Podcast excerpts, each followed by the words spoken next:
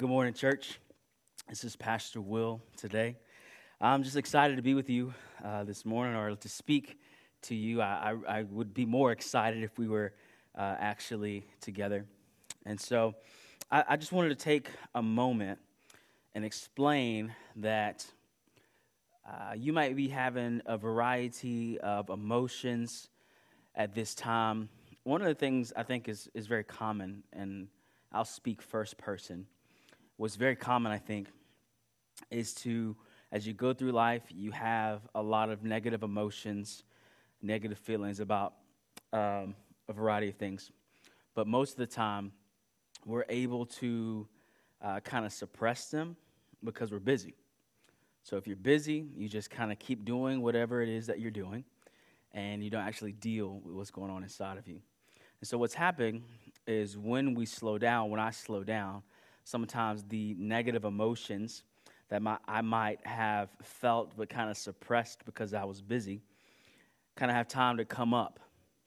And so I've been able to talk with a variety of you about uh, some of the, the um, emotions that you've been feeling uh, during this time, during uh, this pandemic, which the fact that we're in a pandemic is a negative emotion in and of, of itself, but also the fact that some of us, many of us, have more time to sit and to think.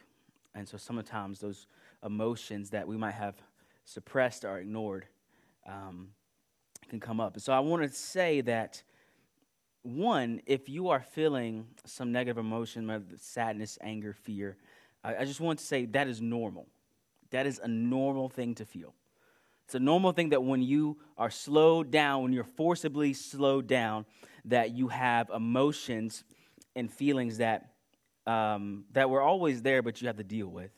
And so the question is, when you face those negative emotions, what exactly do you do? And I don't have a step by step process, but I just want to share with you what I think is from the scriptures.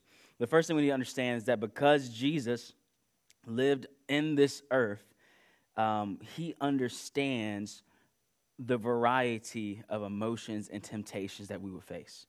So Hebrews talks about that he's not a high priest or or a mediator that would connect us to God that doesn't understand where we're coming from, but he was tempted and had trials in every way like we would.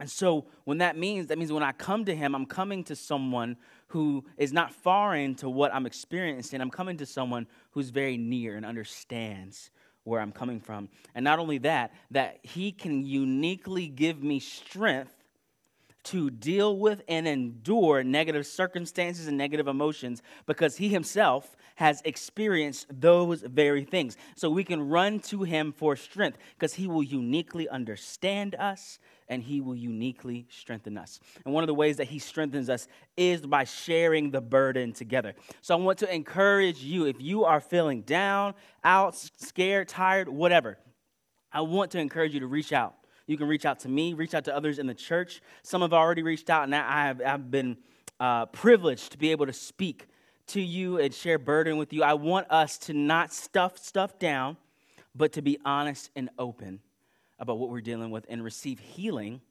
from the Lord through his word spoken to each other and through prayers prayed for one another.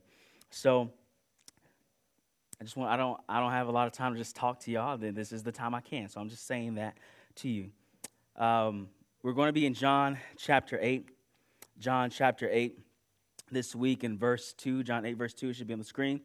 Uh, but this scripture, I don't really think it needs an introduction. It's interesting in of itself. So I'm going to start in verse 2. Let's read. At dawn, he went to the temple again, and all the people were coming to him, him being Jesus. He sat down and began to teach them. Then the scribes and the Pharisees brought a woman caught in adultery, making her stand in the center. Teacher, they said to him, this woman was caught in the act of committing adultery. In the law, Moses commanded us to stone such women. What do you say? They asked him this to trap him in order that they might, they might have, have evidence to accuse him. Jesus stooped down and started writing on the ground with his finger. When they persisted in questioning him, he stood up and said to them, The one without sin among you should be the first to throw a stone at her. Then he stooped down and, and continued writing on the ground. When they heard this, they left one by one, starting with the older men. Only he was left with the woman in the center. When Jesus stood up, he said to her, Woman, where are they? Has no one condemned you? No one, Lord, she answered. Neither do I condemn you, said Jesus. Go, and from now on, do not sin anymore. Let's pray. Lord Jesus, I pray that you would open up our eyes and open up our understanding that we might uh, profit something from your word. Lord, would you, would you give us ears to hear and would your word not simply enter our minds, but would it sink deep into the core of our being? Would you teach us what you want to teach us today? Open up our hearts to receive and help us by your grace to submit and obey to what you said in your word. In Jesus' name, amen. All right, so the first thing we come is we see Jesus doing the thing that he was known to do, which is teach. Verse 2, it says, At dawn he went to the temple again. So he got up early in the morning, went to the temple, and all the people were coming to him. He sat down and began to teach them. So it, this, this talks about Jesus' uh, main mission. Jesus came to teach about God's nature and God's kingdom. Now, here's the interesting thing this is the fundamental question we all have, especially in the middle of suffering. Like, these are the questions that come up when, when we're suffering, when, when life is going uh, bad. We're like, well, where is God? What is He like? Does He care? Okay? And so the, the beautiful thing is that in those moments, we can remember what Jesus has said, knowing that he has come to demonstrate what God is like, how he feels about things, and how he acts towards various things. We're in this the middle of suffering right now, but but comparatively, when we look back in New Testament times where they didn't have amenities and the various healthcare, they had a, a much higher rate of suffering. And Jesus comes to them in the middle of a world that's suffering and teaches them about God. In Luke 4 43, it says, But he, Jesus, said to them, It is necessary for me to proclaim the good news about the kingdom of God to other towns also, because I was sent for this purpose. So Jesus was, was, uh, was going about, and, and God was, was coming through Jesus to forgive sins and to bless people. This is the story of his life. Jesus showed mercy on the ones that no one else would show mercy on. And he went about demonstrating to others God's care and character as he did this. He taught that God was bringing the fullness of his kingdom to the world. This example of his teaching would be in the Sermon on the Mount. We take get some time read Matthew uh, 5, uh, 6, and 7. It is a, a, a, summary of Jesus' teaching. But the, some, of, some of it is this, is that what would it be like to live in a world where people were loving and praying for the enemies, where there is humble, persistent prayer, where people serve their neighbors so that when people ask to borrow stuff, they're like, here, you can have it and that a world that was that wanted a consistent righteousness that not simply a righteousness of, of external actions but a righteousness a right living a morality of the heart. Now jesus came demonstrating god's mercy his grace his forgiveness the goodness of his kingdom. And to the religious leaders there seems to be a conflict in what jesus was talking about how could Jesus be speaking about mercy, which means not giving others what they deserve, when they viewed God as a God of justice? How could Jesus be teaching about a God of mercy when they saw God as primarily a God of justice? See, the other religious leaders in his day they wanted to emphasize the holiness and righteousness of God and saw conflict with the mercy that Jesus taught, which brings us to the story. So in verse 3, it says, The scribes and the Pharisees brought a woman caught in adultery, making her stand in the center. Teacher, they said to him, this woman was caught in the act of committing adultery. And the law of Moses commanded us to stone such women. So what do you say? Now, here this verse 6 says, They asked this to trap him in order that they may have evidence to accuse him. They wanted to catch him in a contradiction. This is the point. Now, the interesting thing is that we can see from the evidence that these religious people, these self righteous people who wanted to vindicate their own opinion, did not actually care about God's law. Think about it. They brought this woman there to shame her in front of a crowd in the middle of a teaching session. Like, imagine you're sitting at church and somebody just busts in and throws somebody caught in some particular sin in the middle of the church and says, Preacher, what are you going to do about that? They, they didn't care about God's justice, they wanted to prove a point. They used this instance of her sin to score points. And do we not see that today? That if someone has something on you, some sin on you, they might use it in such a way that would hurt you. Not because they care about righteousness, but because they don't like you. One more thing I'd point out is the scripture says that they caught this woman in adultery. Now, if I'm doing my math right, that takes at least two people, okay? So, so they did not even bring the man, they didn't bring the other offending party. So that they're showing uh, uh, gender discrimination in the middle of their seemingly uh, uh righteous cares. See, this is the thing. They are misusing God's law. They are, they are not using God's law because they care about what God cares about. They're using God's law, God's commands, in order to make themselves look better and make themselves feel good. This is unrighteous. And we ourselves need to be careful about that. Do we care about God's law because we care what God says, or do we use it as a tool to get what we want? If we use God's law as only a hammer to make ourselves look good and make others look less good, then we are using it in the same way as these religious leaders who are opposing Jesus. Now, here's one thing I want to point out what they said is true. That in the law of Moses, if you read the Old Testament, that in that law, this sin does warrant death, which seems harsh. It's like, whoa. Now remember, they, they didn't care about it. They, they were trying to use God's law to make themselves look better, but they can even use a true statement and, and, and make it so that it benefits them and does not really highlight God's goodness and his justice. But this law in the Old Testament law did warrant death. Now, here's the deal if anyone who has been a victim of this particular sin understands the seriousness of it, right?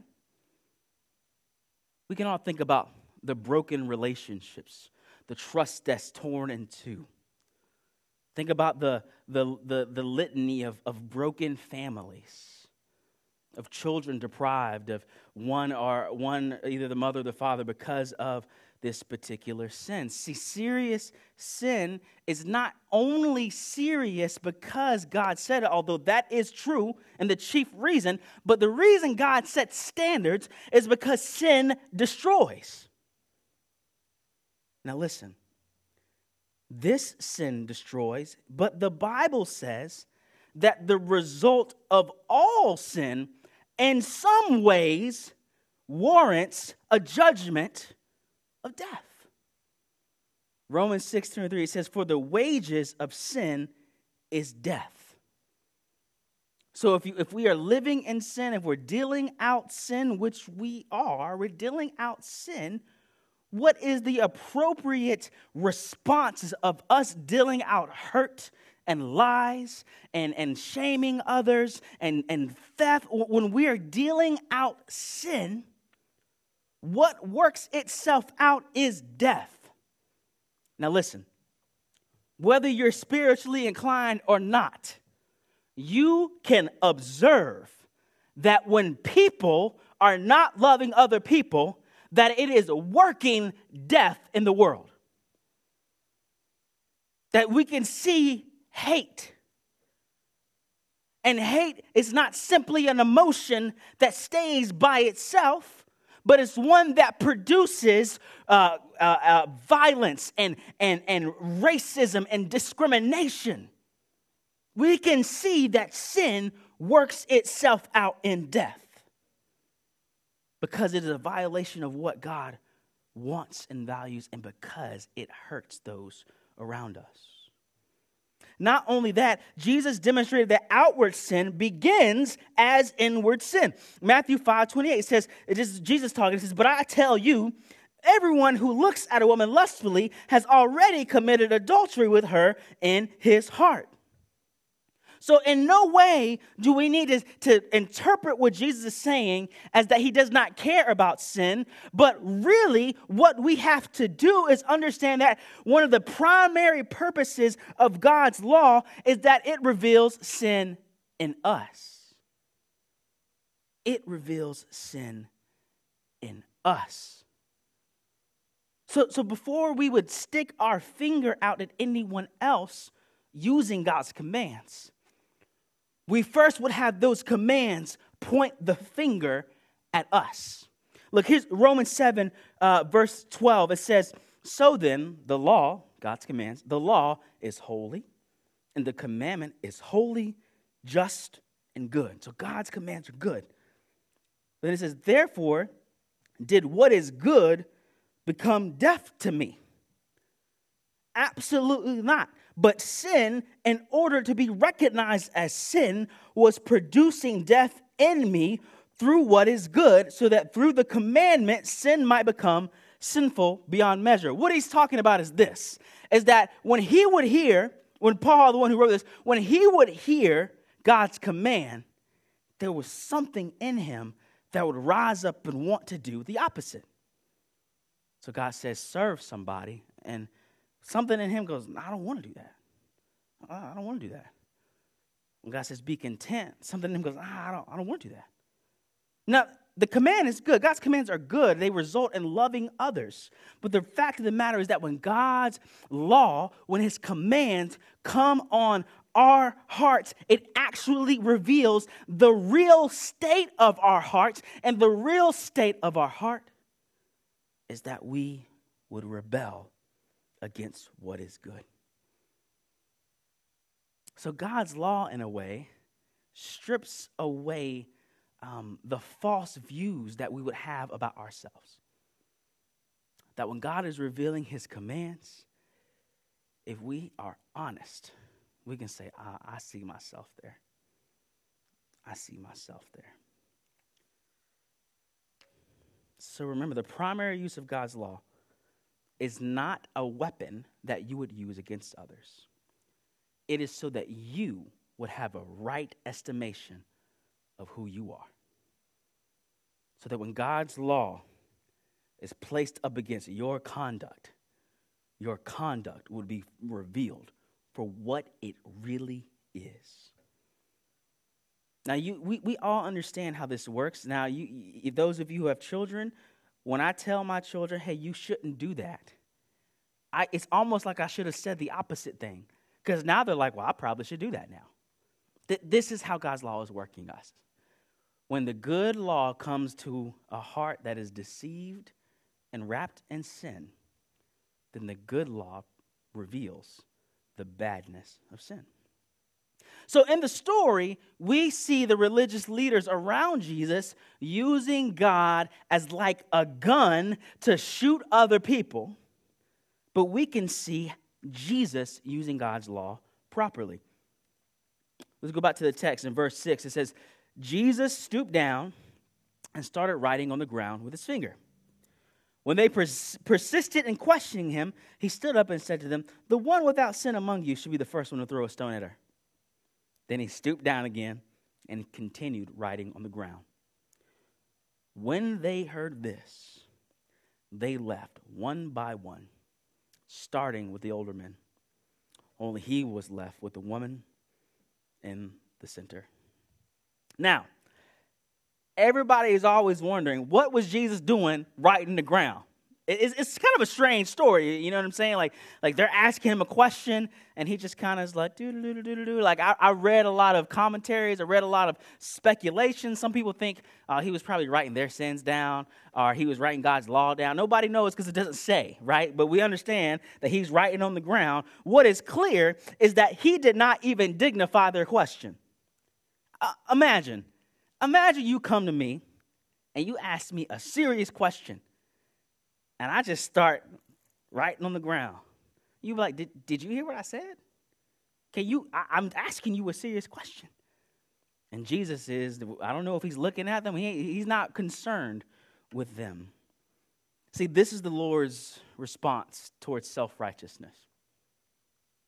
When we think that we are awesome and that we are so great and that God owes us attention because we think we're so great, God's response is that doesn't impress me. That doesn't interest me. That does not cause my attention to come to you. Again, they were using the law wrong. They were using the law as ammo, not as a mirror to look at themselves. So, what Jesus did is he made them apply the law to their own hearts first, right? So, he, so they come to him and say, Hey, this woman's caught in adultery. We, we, we need to do something. We need to punish her. We need to punish her. And Jesus says, Well, why, why don't you look at yourself? Have you broken the law? Now, they don't say anything, but they one by one left. They saw God's commands and they realized that they had not done them. What's interesting is it says that it started with those who were older or more mature. The more mature among them understood their sin a little better. Growth is related to the awareness of our sin. Listen, I feel my sin more than 10 years ago. I know God's word a little bit better. I've been around God in prayer, I've been around holy people and the reality of my own state has only become more clear to me. This is the, the, the growth of the Christian life is kind of turned in on its head because as we get closer to the light, our own darkness is exposed even more. So we have this, the, the, the Lord teaching them how to use God's commands properly that it's not that I use it as a bat to hit people over the head with, but I point it to myself. And this is what he had them do, and they realized, oh, snap, I can't go using it as a bat because I am culpable. So then we have Jesus forgiving this woman. In verse 10, when Jesus stood up, he said to her, Woman, where are they? Has no one condemned you? No one, Lord, she answered. Neither do I condemn you, said Jesus. Go and from now on, do not sin anymore. See, Jesus forgives us. So, so, so what, one thing that's clear is from Jesus' response is that she was guilty. She was legitimately guilty. They didn't, they didn't get it wrong that she had sinned. She was guilty. It was obvious that she was guilty because Jesus said, Don't go sin no more. Yet, even though she was legitimately guilty, Jesus, because of his grace and because of his mercy, forgives her.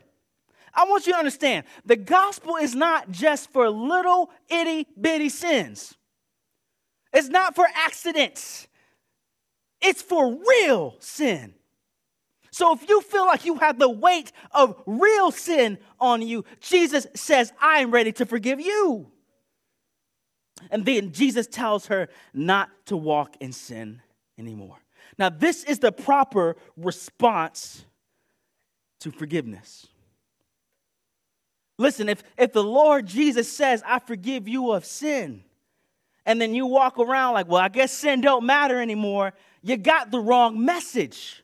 Because sin is fundamentally about a sin against God.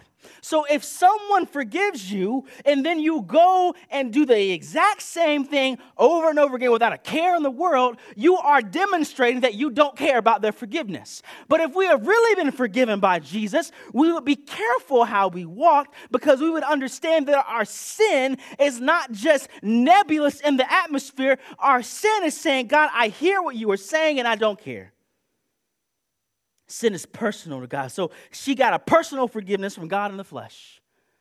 And Jesus said, Don't go and sin anymore. Don't walk in darkness. Don't walk in pain and destruction.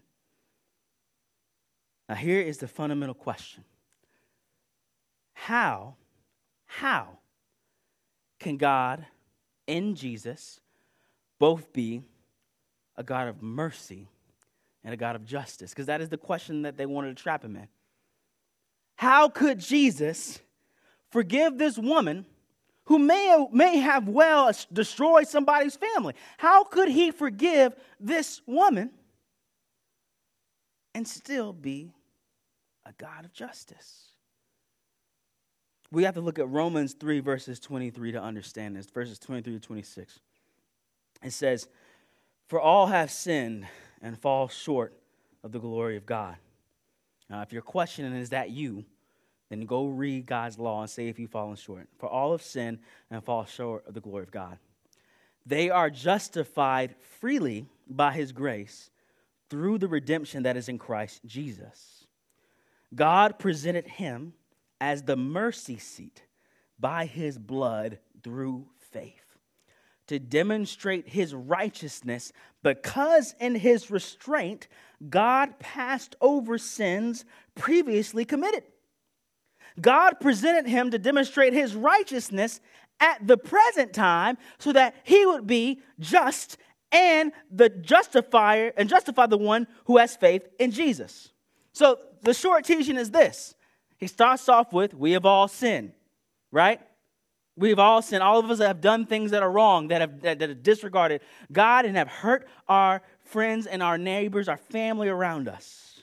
But Then he says, But we have access to justification through Christ's redemption. What this means is this that, that we have something that is even more precious than forgiveness. Justification is not simply saying that your slate is clean, but it's, it's that you got merit on it. It's like saying you took a test and you got a negative 50, and Jesus uh, takes the test for you and gives you 100.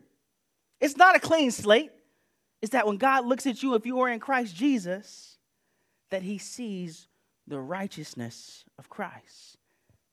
Now, how, how could this be? How could this be? He says that, that we, uh, God presented him as, as the mercy seat by his blood. Basically, the mercy seat was at the temple where you had sacrifices. That Jesus on the cross was dying in our place. His blood was spilt in our place for our sins. Again, not simply for uh, uh, hypothetical sins, but actual sins. That's why his blood was spilled, so that we would be forgiven and that we would be seen as righteous and good in God's eyes. Listen, it was his blood for ours. Though sin, uh, the, the righteous judgment for sin is death, Jesus said, I'm going to take it for them. And in this, we see how God can forgive justly. Jesus did not only forgive the woman in the story we just read, Jesus died and suffered for that woman's sin so that she, be, she will be forgiven. Listen, this means that God is just because he does not turn a blind eye to sin. Sin is serious. It's serious enough that the Son of God was that he would spill his blood. Sin is not a joke, it's not a trifle, it's not something to be passed over. Sin has to be dealt with. And God has dealt with sin in the blood of Jesus. So that when he looks at us, he forgives us and sees the goodness of Jesus. God doesn't turn a blind eye to sin, He deals with it on the cross. And He is the justifier because He declares us righteous through faith. How can a God who is holy and loving display both mercy and justice? We see it in the cross.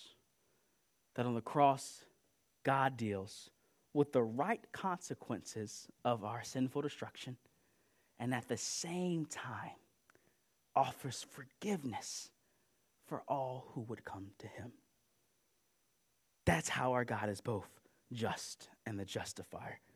Now, I, one thing I keep thinking about the story is I keep thinking about the fact that Jesus was riding on the dirt. Now, I, I'm, I don't have any idea what he was riding. Nobody knows. Nobody knows for sure what he was writing. But the, the part that keeps sticking out to me is that it's amazing to me that the King of, King of Kings would be touching dirt. Now, I've never met a king, but I understand that kings live in immaculate palaces. I understand that clean, kings don't clean after themselves, they have somebody else clean. I understand that kings don't touch foul things, but they keep themselves clean and their house clean and immaculate and beautiful. But the king, who was above every other king, said that he would stoop down and touch dirt. This demonstrates that Jesus would stoop down from heaven to touch the dirtiness of our world. The religious leaders might have seen this adulterous woman as someone who was less than dirt. But, beloved, Jesus is not afraid to touch dirty things. So, if you feel dirty because of your sin, you need to know that Jesus runs to those who are dirty and defends them with his very life. We have a Savior who didn't just hadn't just sat in heaven and looked over and maybe felt some sort of compassion, but his compassion moved him to come and live in the middle of a sinful world where people aren't listening to him. He has religious leaders trying to combat him, and he ultimately ends up on the cross, a dirty and gory execution because he loves us. Beloved, our King is not afraid of dirt. He is not afraid of sin. Our Jesus defends sinners with his blood. So, how then shall we respond? Two things, two things, two things. First, is that no matter who you are, you need to let God's law expose your sin. When you hear the scriptures, when you read the scriptures, when you understand God's command, do not be like the religious leaders and simply use it as a tool to accuse other people. Let it look at you. Do I have this sin? Do I have this tendency? Beloved, the answer will be yes.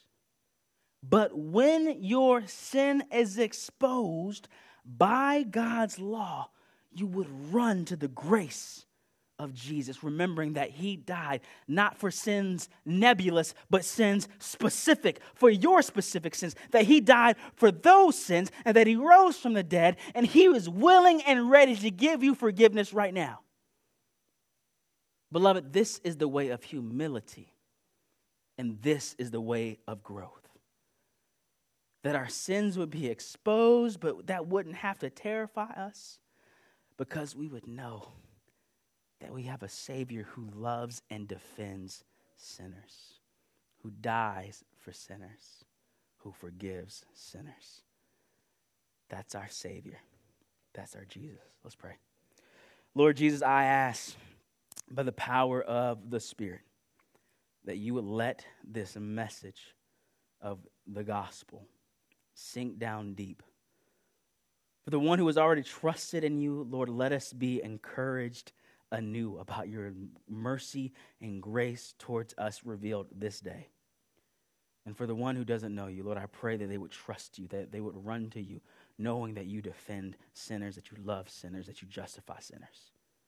It's in Jesus' name. Amen.